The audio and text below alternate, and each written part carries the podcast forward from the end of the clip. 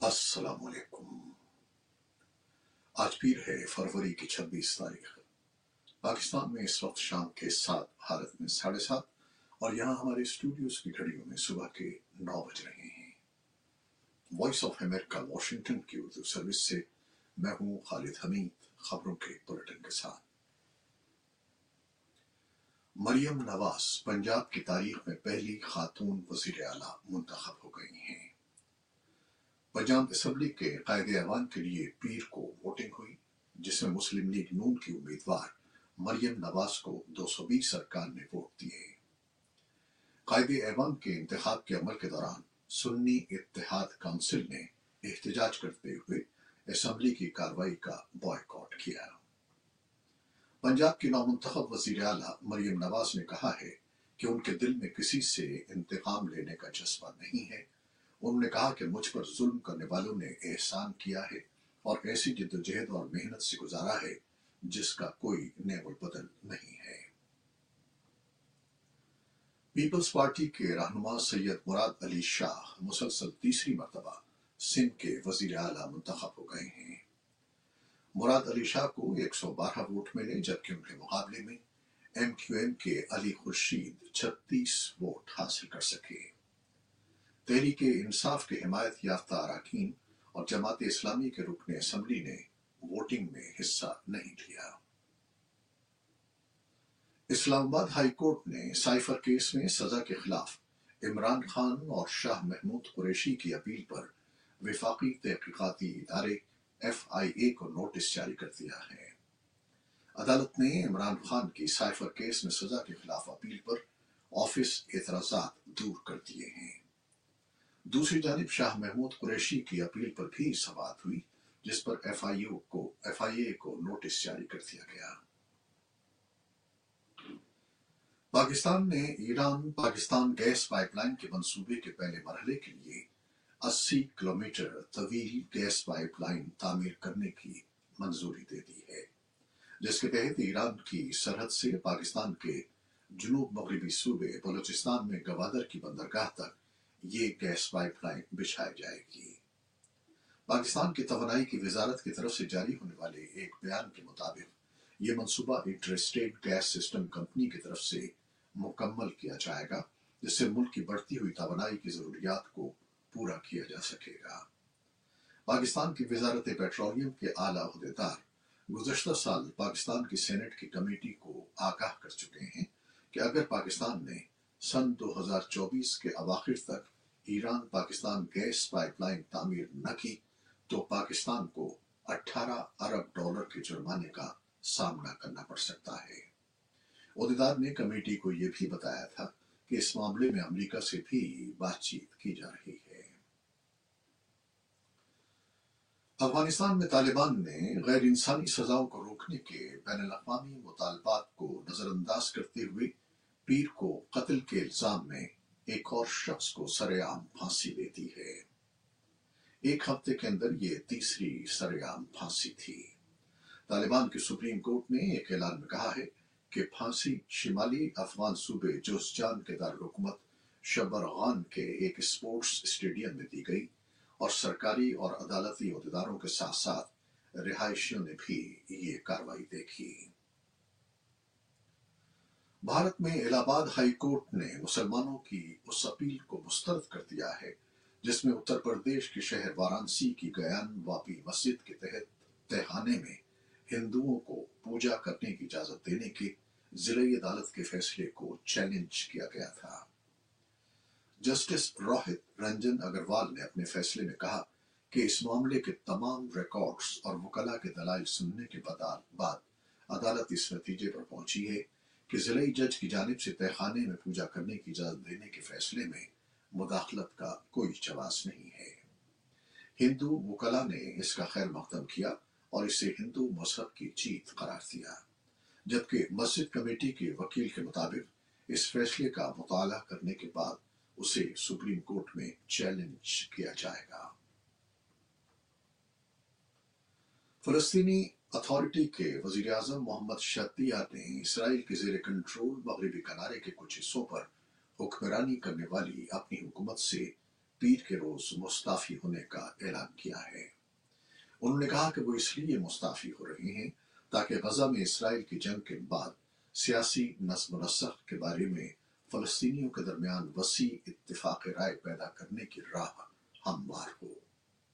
صدر محمود عباس پر فلسطینی اتھارٹی میں تبدیلیوں کے لیے بڑھتے ہوئے امریکی دباؤ کے درمیان یہ اقدام سامنے آیا ہے، کیونکہ غزہ میں لڑائی کو روکنے اور جنگ کے بعد انکلیو میں حکومت کی تشکیل سے متعلق سیاسی ڈھانچے پر کام شروع کرنے کے لیے بین الاقوامی کوششیں تیز ہو گئی ہیں۔ اقوام متحدہ کے سربراہ نے خبردار کیا ہے کہ رفح میں مکمل پیمانے پر اسرائیلی فوجی آپریشن غزہ میں امدادی پروگراموں کے لیے آخری دھچکا ثابت ہوگا، جہاں متاثرین کے لیے امداد پہلے ہی ناکافی ہے۔ جنیوا میں اقوام متحدہ کی انسانی حقوق کی کونسل سے خطاب کرتے ہوئے اینتونیو گوترس نے کہا کہ غزہ کے جنوبی شہر میں ایک ہماگیر حملہ نہ صرف وہاں پناہ لینے والے دس لاکھ سے زیادہ فلسطینی شہریوں کے لیے انتہائی خوفناک ہوگا بلکہ یہ ہماری جانب سے جاری امدادی کاروائیوں کے لیے بھی تابوت میں آخری کیل کے مترادف ہوگا۔ امریکی وزیر خارجہ اینٹنی بلنکن واشنگٹن میں محکمہ خارجہ کے ہیڈ کوارٹر میں عراقی کردستان ریجن کے وزیر اعظم مسرور بارزانی کے ساتھ آج پیر کو ملاقات کر رہے ہیں۔ بلنکن نے جنوبی امریکہ کا تین روزہ دورہ ارجنٹائن میں مکمل کر لیا۔ جہاں بیونس آئرس کے کاسا روزاڈا صدارتی محل میں نو منتخب صدر جیو ویر میلی نے ان کا استقبال کیا۔ اس سفر کا آغاز برازیل سے ہوا، جہاں انہوں نے جی ٹوینٹی وزرائے خارجہ کے اجلاس میں شرکت کی اور دو طرفہ اور عالمی امور پر تبادلہ خیال کے لیے برازیل کے صدر لولا ڈی سلوا کے ساتھ بات چیت کی بلنکن آج پیر کو پولینڈ کے وزیر خارجہ رادو ساورسکی سے بھی ملاقات کر رہے ہیں۔ یوکرین کی فضائیہ نے کہا ہے کہ یوکرین کی فضائی دفاع نے چودہ ڈرونز میں سے نو کو مار گرایا ہے، جو خارکیف اور دنپترو پیتروس علاقوں میں حملہ آور ہوئے تھے۔ فوج نے کہا کہ یوکرین نے تین میزائلوں کو بھی تباہ کر دیا۔ فرانس نے کہا کہ تازہ ترین حملے ایسے وقت میں ہوئے ہیں جب فرانسیسی صدر ایمانویل میکرون نے اپنے یورپی ہم منصبوں کو ایلیسی پیلس میں ایک ورکنگ میٹنگ کے لیے مدعو کیا ہے۔ اس میں امریکہ کی نمائندگی یورپی اور ایشین امور کے امریکی معاون وزیر خارجہ جم اوبرائن اور کینیڈا کی نمائندگی وزیر دفاع بل بلیئر کر رہے ہیں۔ فرانسیسی صدارتی مشیر نے ایک بریفنگ میں صحافیوں کو بتایا کہ ہم پوٹن کو ایک بہت واضح پیغام دینا چاہتے ہیں کہ وہ یوکرین کی جنگ کبھی نہیں جیت سکتے۔ یوکرین کے صدر ولادمیر زیلنسکی نے کہا ہے کہ دو سال قبل روس کے حملے کے بعد سے ان کے ملک کے اکتیس ہزار فوجی ہلاک ہو چکے ہیں۔ ایک سال سے زیادہ عرصے میں یوکرین کی فوجیوں کی ہلاکتوں کی یہ پہلی سرکاری تعداد ہے۔ سن دو ہزار بائیس کے آخر میں ایک صدارتی معاون نے اطلاع دی تھی کہ تیرہ ہزار یوکرینی فوجی مارے گئے ہیں۔ صدر زیلنسکی نے کہا کہ روسی افواج مئی کے آخر میں ایک اور حملے کی کوشش کریں گی تاکہ یوکرین کے پاس جوابی کاروائی کے لیے ایک نیا منصوبہ ہے، جس کے تفصیلات پر روشنی نہیں ڈالی جا سکتی۔ پولینڈ کے کسانوں کی جانب سے یوکرینی زرعی اشیاء خردنوش کی درامت کے خلاف مظاہروں کی ایک نئی کڑی میں اتوار کے روز مال بردار ریل گاڑی کی آٹھ بوگیوں سے مکئی کو پٹڑیوں پر گرا دیا گیا۔ پولش کاشتکار یوکرین کے ٹرکوں کو بھی اپنے ملک میں داخل ہونے سے روک رہے ہیں تاکہ وہ اپنے مشرقی پڑوسی سے سستی درآمدات کے خلاف، غیر منصفانہ مسابقت کے خلاف احتجاج کر سکیں، جس سے وارسا اور کیف کے درمیان دوستانہ تعلقات خراب ہو رہے ہیں۔ کیف نے پولینڈ پر زور دیا ہے کہ وہ سرحد پر یوکرینی اناج گرانے والوں کو سزا دے۔ یمن میں ایران کے حمایت یافتہ حوثی باغیوں نے امریکہ اور برطانیہ کے مشترکہ فضائی حملوں میں پہلی سویلین ہلاکت کی اطلاع دی ہے۔ امریکی اور برطانوی افواج کی جانب سے ملک بھر میں اٹھارہ اہداف پر فائرنگ کے بیان کے ایک روز بعد حوثیوں کی سرکاری خبر رساں ایجنسی نے اتوار کو دیر گئے کہا کہ ایک شخص ہلاک اور آٹھ زخمی ہوئے ہیں۔ امریکی برطانوی حملے نومبر سے بحر احمر کی جہاز رانی پر درجنوں حوثی ڈرون میزائل حملوں کے جواب تھے۔ حوثی باغیوں نے اس سے قبل فوجی تنصیبات کو نشانہ بنانے والے مغربی حملوں میں اپنے سترہ جنگجوؤں کی ہلاکت کی اطلاع دی ہے۔ انڈونیشیا میں ایک سینئر اہلکار نے رائٹرز کو بتایا کہ ملک کی سب سے بڑی جماعت ڈیموکریٹک پارٹی آف اسٹرگل یا پی ڈی آئی پی اس ماہ کے انتخابات کے دوران مبینہ خلاف ورزیوں کی پارلیمانی تحقیقات کا مطالبہ کرے گی اور ایک اعلیٰ عدالت میں مقدمہ بھی دائر کرے گی۔ پی ڈی آئی پی کے سیکرٹری جنرل ہیسٹو کرسٹیانو نے الزام کی تائید کے لیے مزید تفصیلات یا ثبوت فراہم کیے بغیر رائٹرز کو بتایا کہ ہم نے قانونی پہلوؤں سے لے کر ریاستی سہولیات کے استعمال تک اختیارات کا غلط استعمال دیکھا ہے۔ پی ڈی آئی پی نے صدارت کے لیے امیدوار گنجا پرانوو کی حمایت کی جو تیسرے نمبر پر تھے۔ صدارتی محل نے فوری طور پر الزامات یا منصوبہ بند تحقیقات پر تبصرہ کرنے کی درخواست کا جواب نہیں دیا۔